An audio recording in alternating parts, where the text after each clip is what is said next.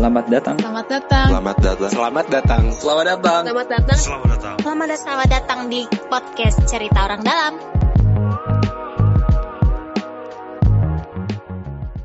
Halo. Ini kalau kalau gue sendiri, jadi gue bebas ya untuk membukanya ya. Biasanya kalau selamat pagi, siang, sore, malam, selamat datang di cerita orang dalam. Biasanya diomelin sama Oki. Tapi Okinya lagi malu jadi host sekarang. Hari ini jadi host sendirian dan ada eh, pembicara juga sendirian juga. ini pertama kalinya sepi banget ini. Ini pertama kali benar-benar one to eh, one by one nih, one to one nih. Benar-benar on sendirian, one. one on one. Em, Oke, hari ini akan bahas sesuatu yang lagi apa ya? Lagi in, cie lagi in. Hype, buat hype. lagi hype buat anak muda eh, soal climate change. Nah, ini kan kemarin baru beberapa pekan lah ya, baru beberapa pekan kemarin ad- eh, dari Indonesia juga sempat rame ya eh, hadir utusannya Pak Jokowi ke Scotland ya kalau nggak salah betul. Ya, Gla- Glasgow. Glasgow em, bahas soal apa namanya soal climate change. Ya, acaranya namanya COP26. COP gitu. Jadi kita ngobrol sama eh, orang dari ini eh, satu komunitas bisa dibilang, betul? Iya, komunitas. Komunitas mungkin bisa dijelasin juga ya. eh, eh, dari komunitas Climate Hub Indonesia, eh, Bang Irpul, gue manggilnya Bang, biar menunjukkan senioritas ya, gitu. kelihatan dari mukanya di Tua. ya. tua ya. Tua. Sil- Bang Irpul dari Climate Hub Indonesia. Mungkin bisa sebelum kita ngomongin COP26 ya kita cerita dulu nih. Climate Hub itu apa sih? Eh, Climate Hub Climate Hub Indonesia itu kumpulan beberapa individu ya, beberapa Oke. orang teman. Kita ketemu di eh, ada beberapa yang ketemu di kampus, ada beberapa yang ketemu di eh, pekerjaan, Hmm. tapi diikat sama satu hal yang sama sebenarnya dan itu bukan perubahan iklim sebenarnya. Oke. Tapi kita menikmati musik yang hampir sama gitu ya. Jadi Oh. Ini anak-anak yang dulu di Jakarta itu mendengar- mendengarkan musik di tahun 90-an. Jadi kalau saya itu zamannya ketahuan umurnya ya. Iya, saya saya zamannya waiting room eh, be quiet gitu ya. Ada yang zamannya eh, upstairs, white shoes and couples company gitu gitu. Siap, siap. Jadi kita di, datang dari komunitas yang Hmm. sama-sama menikmati musik-musik seperti Oke. itu. Terus kemudian kita ngobrol dan eh, kita merasakan oh Jakarta kok kayaknya ada perubahan yang signifikan ya dari tahun 90-an dulu sama sekarang. Hmm, benar. Dulu lebih adem kali ya. dulu lebih adem waktu saya masih eh, kecil ya tahun 80-an itu. Ya jauh lebih adem dari Hmm. sekarang gitu ya. Terus eh, sekarang juga hujannya juga kan lebih panjang, Oke. eh, lebih deras, Hmm. tapi lebih singkat gitu. Hmm. Kalau dulu eh, hujannya itu dia eh, intensitasnya lebih panjang dan sering gitu. Oke. Kalau sekarang sering, pendek, dulu cocok buat galau ya berarti buat ya. galau. Sekarang kan eh, apa namanya intensitasnya pendek dan sering gitu. Ah, Makanya oke. eh, banjir lokalnya lebih banyak Hmm, gitu. Sekarang lebih kalau sekarang nikmatin hujan nggak bisa karena takut Nggak banjir. bisa, kan takut banjir. Kalau dulu gua gua dulu tuh masih masih eh, ngerasain eh, menikmati main hujan di Jakarta gitu. ya. Jadi Oke, musik dan em, perubahan iklim. Oke. Jadi ada pop culture yang kita gandrungi, terus ada eh, isu perubahan iklim yang kita lihat kok eh, iklim Jakarta berubah. Hmm. Terus kita cari-cari informasi di banyak media, kita mendapatkan eh, informasi tentang perubahan iklim tuh dominan dominan banget gitu ya. Hmm. Tapi kita nggak melihat eh, informasi yang apa ya gampang dicerna dan mudah Oke, dipahami gitu. iya, iya, iya. Jadi kalau nggak peneliti yang ngomong, so called aktivis gitu ya. SJW kalau di netizen ya SJW. Eh, South Jakarta Warrior. Jadi anak-anak anak-anak Jakarta, anak-anak Jakarta Selatan atau pengambil kebijakan seperti eh, pemerintah. Jadi isunya tuh sangat-sangat Ya, di, di elitis lah langit ya. gitu ya, elitis. Nah, eh, kekhawatiran kita itu, kekhawatiran dan keresahan kita itu Hmm. nyambung terus kita kita pikir kayaknya penting nih ada satu eh, kelompok atau satu eh, apa ya, satu grup gitu yang bisa menyediakan atau memberikan informasi-informasi yang lebih membumi dan lebih gampang dicerna Oke. gitu kira-kira. Nah jadilah sih climate hub itu. Jadi ini kumpul-kumpul barangnya teman nongkrong sih sebenarnya. Hmm. Gitu. Eh, a- kira-kira arah geraknya tuh akan kayak gimana tuh dari teman-teman Climate Hub nih? Eh, tadi kan awalnya nongkrong ngobrolin musik, Eh. terus akhirnya tiba-tiba biasa nih emang karena orang kalau cowok-cowok atau geng-geng tuh awalnya ngomongin apa gitu, jadi tiba-tiba jadi ngobrolin apa kan? Iya. Nah ini kira-kira geraknya akan gimana tuh? Eh, geraknya sih ya kita itu tadi eh, satu kita akan eh, mencoba menyediakan informasi yang lebih gampang dicerna Hmm. dan mudah dipahami Oke. gitu ya. Ya berarti eh, kita akan mencoba membangun eh, konten informasi Oke, gitu ya. di IG berarti? Atau gimana? IG, eh, YouTube gitu ya. Oke. Jadi eh, kayak kemarin eh, satu postingan kita itu memberikan informasi film apa yang bisa kamu tonton waktu weekend gitu. Tapi Oh. film-filmnya tuh, tuh gua nggak tahu kalau filmnya gue sebutin ya. Oke. Ada Avatar, Tahu. terus kemudian eh, Into the Wild, Oke. eh, The Day After Tomorrow, Oke. terus kemudian eh, apa ya? Yang yang yang tiga gue lupa. Tapi bisa nggak ngambil Kiamat. eh, Kiamat. Ngambil benang merahnya. sebenarnya ini sih lebih ke ya tadi eh, bagaimana lu mengenali apa namanya alam, bagaimana lu percaya saintis dan segala macam Iya, gitu iya. kan. Something like that. Jadi- mirip-mirip lah. Jadi benang merahnya itu adalah bagaimana manusia eh, berada di apa ya di sebuah sistem ekosistem gitu Oke. yang tiba-tiba terdistrupsi gitu. Ah, Oke. Nah kita nggak mau tuh misalnya kasih ada banyak film bagus Oke. tuh kayak Inconvi- Inconvenience Truth Oh, gitu, oke. Itu kan dokumenter ya. dokumenter gitu atau em, apa tuh eh, si si piracy gitu ya terakhir oh, gua iya, nonton. iya, Gua- iya. kita langsung langsung gak mau makan ikan ya maksudnya. Eh, kita, kita bukan yang nggak nonton film kayak gitu, tapi Oke. kayaknya eh, sebelum melangkah ke sana ada film-film yang mungkin lebih yang lebih lebih lebih apa ya? Lebih mudah dicerna eh, kali ya. dan lebih asik aja gitu. Betul, lu betul, bisa betul, nonton betul, sama betul. pacar lu, lu Betul, bisa betul. nonton sama keluarga lu gitu kan. Nontonnya Avatar ya. Avatar. bisa bisa bisa bisa. Agak- Manusia ya, man- ya, makhluk-makhluk biru gitu kan. hubungan ininya agak unik sih memang ya ketika berhubungan ya. Ya oke oke. Gitu. Gitu-gitulah. Siap, eh, siap, siap. Kira-kira. Oke, nah balik lagi. Tadi kan eh, apa cerita soal Climate Hub. Hmm. Nah ini balik lagi soal ngomongin COP 26. Ya. Nah ini sebenarnya ap- makhluk apa sih? Ini apa sih dan kenapa akhirnya orang para, para negara gitu kan eh, internasional kepala negara pada berkumpul untuk membah apa untuk apa ikut serta dalam acara Hmm. ini gitu.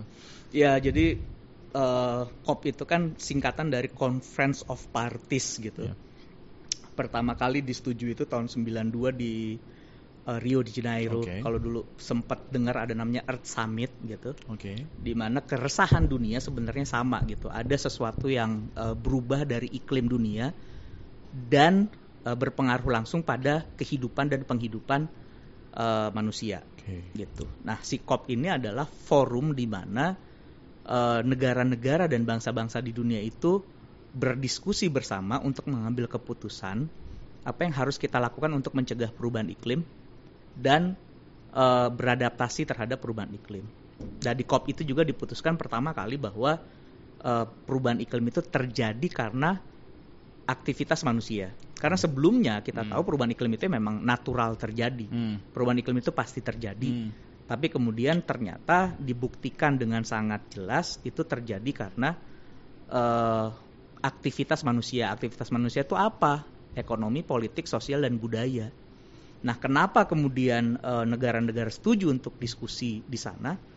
Karena satu benang merah yang sama, ini adalah akibat aktivitas eh, manusia Hmm. dan bagaimana kita bisa eh, bersepakat bersama untuk menanggulangi dampaknya dan mengurangi eh, apa ya membatasi proses terjadinya perubahan iklim itu agar tidak eh, apa ya memiliki cepat tingkat ya. kebahayaan yang tinggi bagi Oke. eh, warga gitu kira-kira. Itu berarti eh, diadakan berapa tahun sekali? Eh, setahun sekali. Setahun sekali. Jadi mereka berkumpul untuk bikin satu kebijakan bersama gitu atau gimana sih? Hasil hasil dari COP26 itu kayak gimana sih? Iya, Seperti ada- pertemuan? Ada kesepakatan bersama yang eh kita nggak usah kayaknya nggak perlu bahas dari awal ya.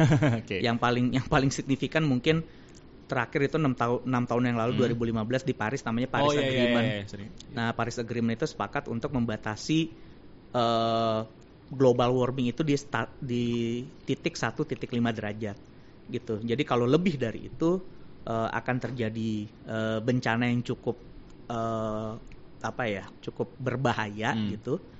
Dan kita sepakat untuk membat- membatasi 1.5. Eh, yang kedua disepakati bersama bahwa tidak hanya bangsa dan negara, Hmm. tapi ada yang namanya aktor di luar negara. Oke. Di dalamnya termasuk pemerintah daerah sama eh, apa namanya the so-called NGO non governmental organization Oke. dan masyarakat gitu ya. Hmm. Jadi semua orang bisa terlibat dalam proses eh, penanggulangan perubahan iklim. Eh, kalau Glasgow kemarin keputusan yang paling menariknya itu ada dua sih menurut saya. Yang pertama adalah phase out dari batu bara. Jadi eh, ke depan gitu kita akan shifting tuh dari eh, energi yang berbasis fosil ke energi yang baru dan terbarukan gitu ya listrik Hmm. eh, dan macam-macam. Yang kedua yang paling menarik adalah disepakati untuk membentuk satu forum di mana pemuda Gen Z gitu Oke. khususnya ada satu forum untuk bisa memberikan masukan dan membawa suara generasinya di dalam eh, apa namanya diskusi-diskusi perubahan iklim. Selama ini kan biasanya mereka demonstrasi di luar atau Oh ya. bikin acara Yang- tandingan. Yang sempat gue lihat itu yang Greta Thunberg. nyanyi itu. Greta Thunberg nyanyi Iya. gitu gue sempat lihat. Dan demonya ada ada konser nyanyinya Eh, juga. konser nyanyinya gitu. Iya eh, itu kira-kira sa- dua hal yang menarik itu. Jadi satu eh, bagaimana seluruh dunia akan phase out Hmm. eh, dari batu bara Hmm. khususnya, dan yang kedua bagaimana suara generasi eh, muda itu bisa bisa didengar, diamplifikasi dan eh, mempengaruhi secara signifikan keputusan yang diambil gitu. Oke. Tapi berarti eh, COP itu sendiri berarti hanya negara aja atau dia ada pertemuan-pertemuan lainnya? Tadi kan baru Oke. diomongin soal Nah. yang pemudanya ya. Kalau COP sendiri memang dia negosiasi antar negara. Oke. Tapi di dalam negosiasinya itu kan ada negosiator. Oke. Nah, negosiatornya itu bisa eh, berbagai pihak yang diundang oleh negara. Oh, oke. Tapi yang menarik gitu misalnya untuk pemerintah daerah itu ada yang namanya eh, eh, City Leader Summit misalnya. Hmm. Jadi ada kayak ada asosiasi-asosiasi pem- pemerintah kota seperti C40 gitu yang mereka berkumpul gitu membawa suara pemerintah kota untuk di apa ya di men- untuk menjadi bagian dari proses negosiasi. Tapi mereka tidak bisa secara langsung ikut terlibat di mereka sana. bagian dari negara yang ikutan di bagian juga. dari negara yang ikutan. Jadi eh, kalau COP-nya sendiri itu ya eh, menggunakan mekanisme eh, apa namanya perserikatan bangsa-bangsa. Hmm. Jadi antar negara dan antar bangsa. Oke. Kalau tapi menarik nih yang City Leader Summit. Sebenarnya yang apa namanya? Kan kota ini kan dia pasti punya perspektif sendiri ya. Hmm. Maksudnya eh, kalau negara kita bisa ngomongin bahas soal hutannya, soal batu Hmm. baranya, tapi kan Hmm. kalau kota kan dia eh, s- ya terkait masyarakatnya, terkait transportasi atau segala macam ya. Hmm. Sebenarnya dari tadi ya masing-masing kota sendiri ketika ngomongin eh, di sana tuh di City Leader Summit, apa sih yang mereka biasanya bahas gitu untuk perubahan iklim ini sendiri? Jadi kan sebenarnya perubahan iklim itu memang kebijakannya ada di tingkat nasional Iya. ya. Eh, levelnya biasanya undang-undang atau peraturan Hmm. presiden, peraturan menteri. Tapi kan sebenarnya kalau kita mau melihat aksinya itu tuh dia ada di pemerintah daerah. Hmm. Saya- bukan hanya hanya kota, Ya. tapi ru- ruler apa Oh, namanya iya, iya. rural uh, government juga. Tadi kan disebut hutan, uh, kebun itu kan Hmm, adanya di iya, iya. kabupaten, Kabupaten. ya. Gitu.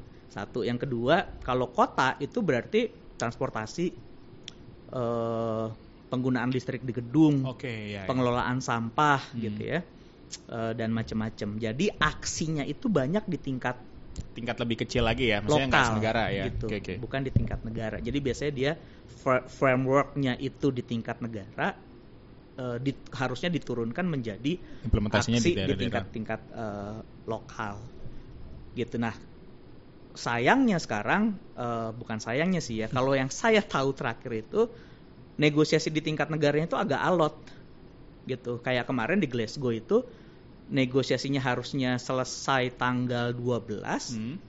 itu tidak terjadi baru sehari setelahnya Oke. baru kesepakatan di Itu deadlocknya kenapa ya? Eh, deadlocknya karena batu bara karena Oke. eh, apa namanya koalisi negara seperti Inggris dan kawan-kawannya mau phase out gitu tapi ada negara-negara yang eh, masih ingin menggunakan batu bara gitu kalau saya nggak salah India sama Cina gitu ya yang Hmm. memimpin memimpin negosiasi eh, apa namanya tidak ingin phase out dari batu bara tapi yang menarik di situ adalah eh, di tingkat kotanya itu diskusinya selesai tuh. Hmm. Jadi mereka keluar satu suara apa saja yang ingin mereka lakukan untuk menanggulangi perubahan iklim gitu. Jadi kan eh, padahal mereka sebenarnya logikanya ya bagian dari pemerintah pusat gitu. Tapi kan ini memperlihatkan negosiasinya tidak semulus dan tidak segaris lurus itu gitu Hmm. kira-kira. Oke oke oke.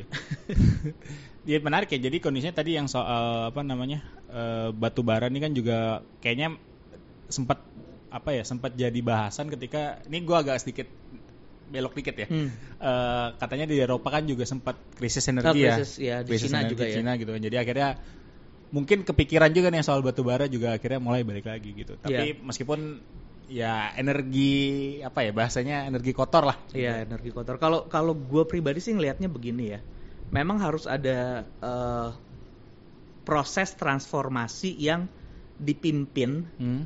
gitu agar transforma- transformasi dan eh, phase outnya tuh mulus gitu ya. Hmm.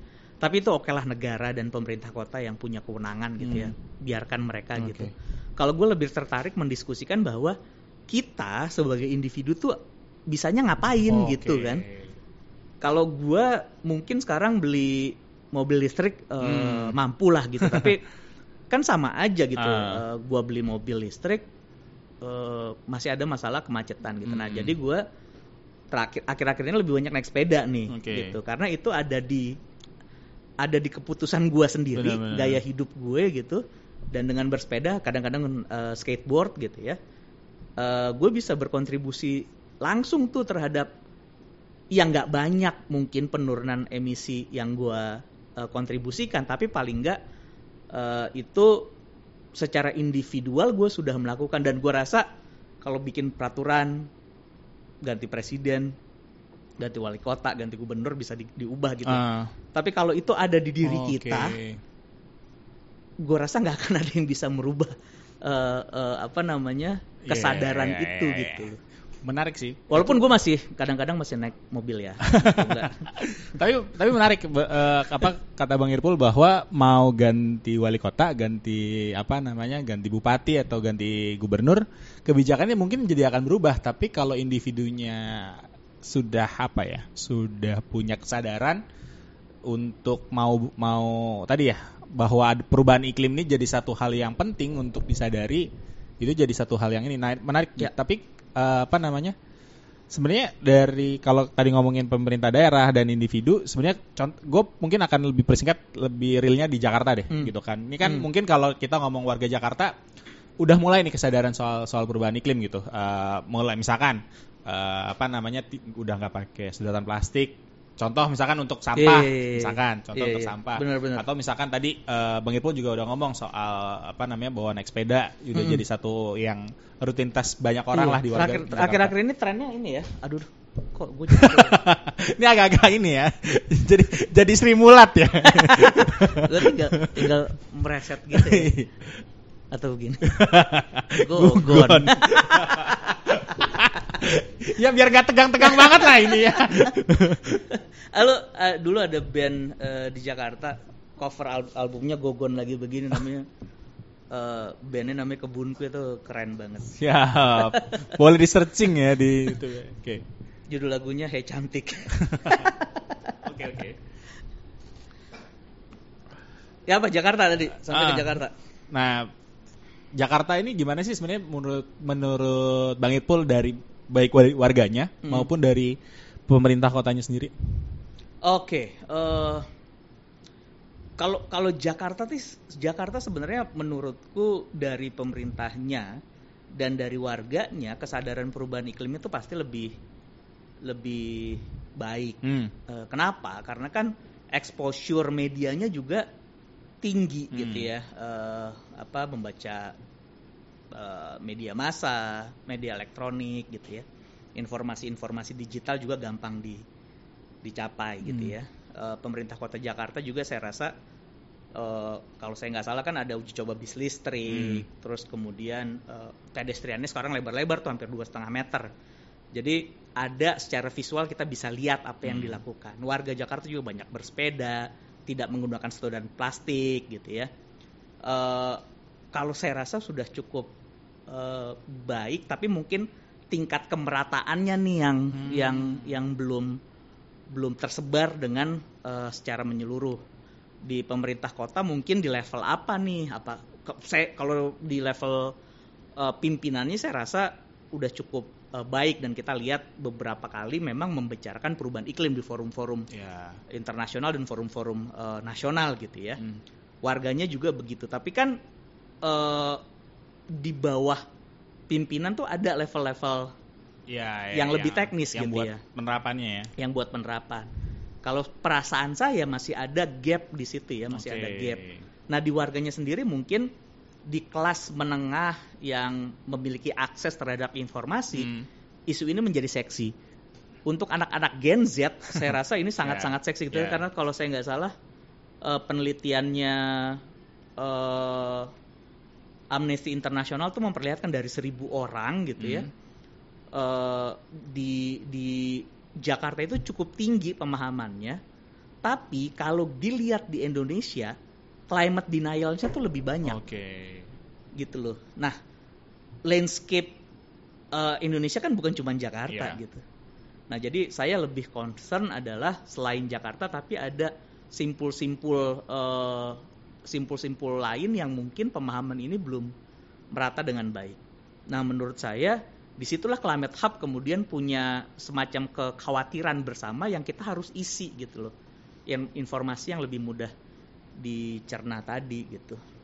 Iya, eh, tapi ini sih, ini fenomena yang gue lihat juga bahwa Hmm. kondisinya memang em, isu perubahan iklim tuh jadi satu isu yang kayaknya memang secara apa ya, secara ekonomi, secara umur itu orang-orang yang memang ya tadi kelas menengah yang menengah. yang yang memang mungkin ekonomi secara ekonomi juga udah lebih baik gitu. Hmm. Tapi kayaknya kalau kita ngomong ke eh, apa namanya masyarakat yang di bawah, mungkin mereka eh, ngerasain dampaknya, misalkan eh, Jakarta yang lebih panas misalkan, atau Banjir. misalkan banjir gitu kan, apalagi di utara yang banjir rob, penurunan Hmm. muka tanah dan segala macam Hmm. gitu. Tapi mereka mungkin ngerasain dampaknya, tapi mereka bukan bu- tidak mendefinisikan itu jadi satu hal bahwa ini perubahan iklim. Nah itu Iya. sebenarnya gimana Iya. sih mengejar gap itu ya bahwa mereka ngerasain dampaknya tapi mereka nggak peduli ah ya udahlah ya itu udah sunatullah gitu atau gimana gitu mungkin. Iya, jadi kan mem- memang kalau saya melihatnya ha- harus harusnya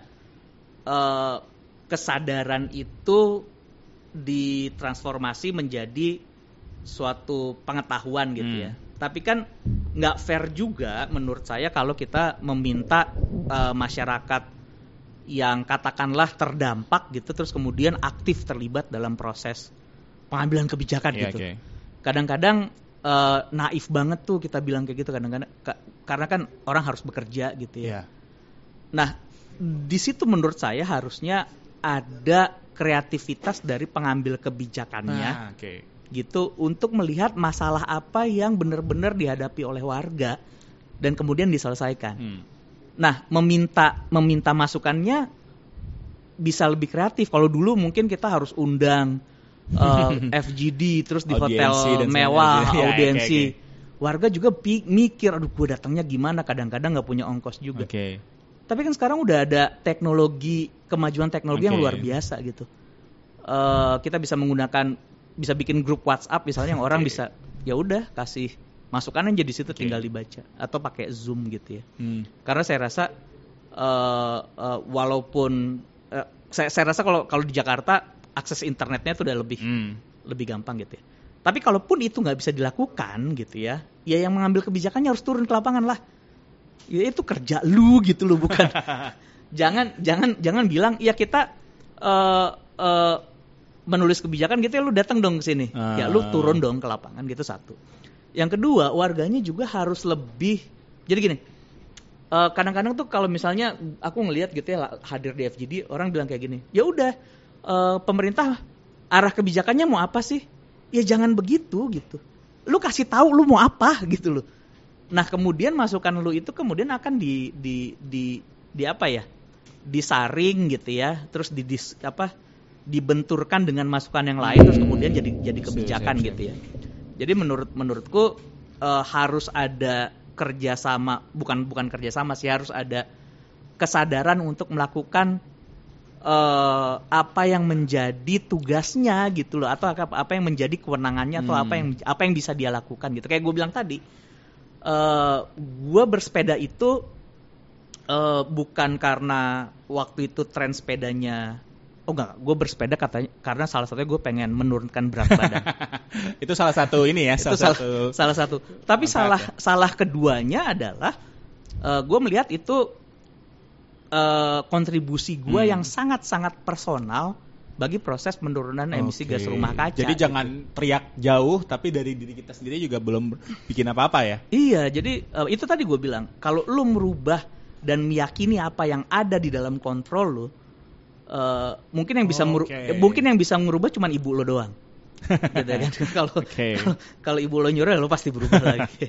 Tapi intinya intinya yang mau gue bilang adalah eh, eh, eh, climate hub melihat kesadarannya itu harus di tingkat eh, individual Hmm. karena eh, itu menjadi sangat penting menurut kita. Oke. Eh, tapi eh, kadang menarik juga ya bahwa mungkin di di beberapa daerah ini ya alhamdulillah Jakarta bisa lebih apa ya? Ya. Bisa lebih apa ya? Menerima gitu untuk isu penerima eh, perubahan iklim ini dan menerapkannya di kebijakan-kebijakannya gitu. Hmm. Tapi kan kita kalau kita mungkin geser se- secara luas ya di Indonesia banyak juga mungkin pemerintahan kota, pemerintahan kabupaten yang memang eh, mereka tidak sadar gitu mungkin ya dari individunya udah semangat nih untuk ngomongin untuk eh, kan sering tuh misalkan contoh di mana ya di Jawa Tengah misalkan yang apa namanya udah penurunan tanah juga gitu kan Hmm. tapi tidak ada sejauh ini belum ada apa ya arah ke sana gitu. Nah itu sebenarnya gimana sih dari individu? Nah tadi kan kita ngomongin kesadaran Hmm. individu mau nggak mau, tapi dalam konteks yang lebih luas, Ya. ya pemerintah juga harus ikut cam- campur tangan gitu. Nah itu gimana sih? yang Nyari- utama yang utama memang pemerintah Oke. Eh, karena memang satu di tingkat global diskusinya antar Iya, negara oke. antar bangsa nah itu diturunkan menjadi kebijakan di tingkat nasional Hmm. gitu ya ada frameworknya Hmm. Eh, jadi memang ya itu tugas pemerintah Oke. dan harus dilakukan dari nasional kemudian diturunkan ke ke lokal ya Lokal. subnasional nah menurut menurut kami di Climate Hub tugas itu dijal harusnya dijalankan dengan eh gini kan negosiasi itu menghasilkan sesuatu Hmm. Negosiasi di tingkat internasional itu harus diturunkan menjadi benefit di tingkat lokal itu yang sekarang kosong tuh Oke. Begitu. Ya Iya, kan? jadi jangan ngawang ya. Tapi nggak ada Iya. untungnya buat buat daerah Nah, juga buat kita yang oke, benefit itu tidak hanya uang. Oke. gitu. Knowledge itu Oke. tuh benefit. Nah, knowledge yang didapat dari negosiasi di tingkat kan nggak semua orang bisa berangkat tuh ke sana. Hmm. Knowledge yang didapat di tingkat internasional itu diturunkanlah di tingkat lokal agar pemerintah daerahnya bisa membuat kebijakan yang gapnya dengan kebijakan di tingkat nasional dan global itu tidak tidak Tidak jauh, jauh. jomplang ya. satu. Yang kedua ya benefit uangnya lah diterjemahkan Oke. menjadi Ya. kegiatan-kegiatan yang bisa dieksekusi di tingkat lokal, gitu. Eh kalau aku kalau gua nggak salah ingat dulu pernah ada tulisan dari seorang peneliti, aku lupa tapi siapa yang meneliti. Jadi dia bilang eh, benefit-benefit itu khususnya yang uang Hmm. banyaknya habis dibagi di tingkat yang lebih tinggi gitu untuk membayar konsultan gitu loh. Atau ini apa sosialisasi riset pemahaman atau sosialisasi pemahaman enggak gitu juga. Nah, satu knowledge-nya diterjemahkan di tingkat lokal, Hmm. benefit fundingnya diterjemahkan juga untuk menjadi kegiatan yang bisa dieksekusi. Nah, itu menurut saya tugasnya pemerintah. Warga pada saat pemerintah melakukan ini warga ya yang memang punya kemampuan Oke. untuk mempengaruhi kebijakan silakan ikut proses konsultasi publik atau ikut merumuskan kebijakannya atau seperti saya yang selemah-lemahnya iman saya bersepeda aja gitu. Oke, oke. Selama-lamanya iman. Siap, siap. Iman perubahan iklim. iman perubahan iklim. Oke. Eh, tapi jadi gini ya, apa namanya? ap- jadi semangat nih bahwa kondisinya ya tadi eh, menurut gue jatuhnya paralel ya bahwasanya bahwa Iya individu juga jalan, yang pemerintahan Pemerintah juga, juga jalan, jalan. jalan gitu. Jangan Jadi, sampai mm-mm. jangan sampai malah sekedar apa namanya? Ya ya pemerintahnya lo berubah dulu ya, nanti baru individunya ngikut atau kebalikannya. Iya. Kalau kalau kalau jadi kan kalau ya nggak lucu juga kalau eh individunya yang terus bertransformasi menjadi lebih baik, Hmm.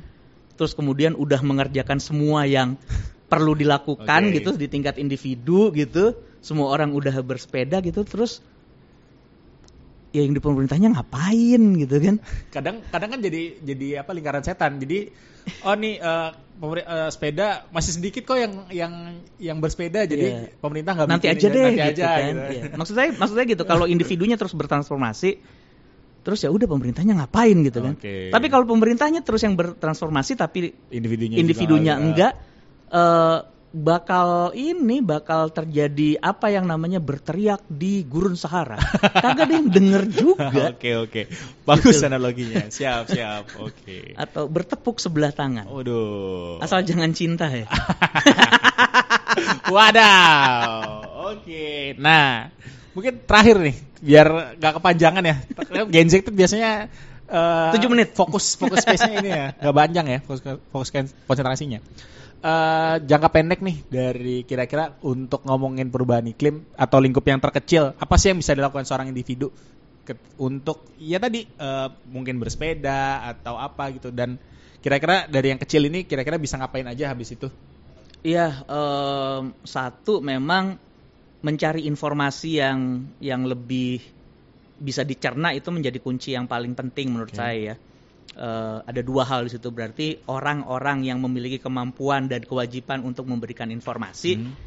ya susunlah atau hadirkanlah eh, informasi yang bisa Oke. dicerna oleh masyarakat dengan lebih mudah.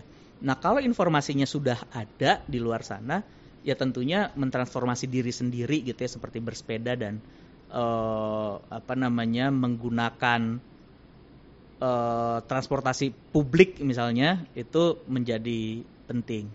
Yang di tingkat negara, di tingkat pemerintah saya rasa eh, harus ada kemampuan untuk menyusun kebijakan phasing out yang terpimpin gitu. Uh, kayak Soekarno ya.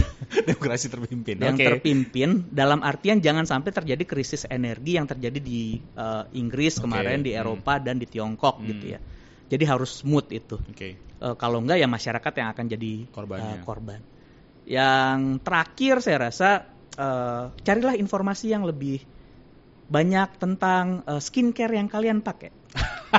Karena pada saat perubahan iklim terjadi, Betul, betul, dia betul. lebih panas, kulit kalian akan lebih banyak terkena dampak, Betul. menjadi kering, eh, menjadi cepat lebih tua Biaya skincare lebih mahal jadinya kan? dan lebih mahal. Iya betul. Gitu. Benar, benar. Jadi itu penting. Menggunakan skincare yang baik agar muka kalian tidak terkena dampak perubahan iklim. betul. Jadi sebenarnya kita jadi jadi mungkin tim produser yang semakin jelek ya. Mungkin ini adalah dampak perubahan iklim. Mu- mukanya mu- mukanya semakin ini ya. Eh, Semak- semak- semakin seperti gurun Sahara. Iya, gelap dan banyak flek ya. Itu mungkin karena perubahan iklim ya. Jadi memang ini adalah eh, satu ini menarik ini bisa jadi apa slogan dari gerakan-gerakan ini ya, gerakan perubahan iklim. Anti Oke, thank you banget buat Bang Irpul. Menarik obrolannya, tapi kita padetin semoga banyak yang menarik tadi dari kutipan-kutipan cia. Bisa dipotong masukin TikTok atau Reels ya gitu ya dari dari Bang Irpul. Biasa kan pendek kan Gen Z. Jadi thank you semuanya Eh, dengerin terus Eh, karena apa ya gue lupa gue penutupnya malah kan jadi eh, cerita kita karena cerita kita cerita orang dalam. Bye bye. Bye.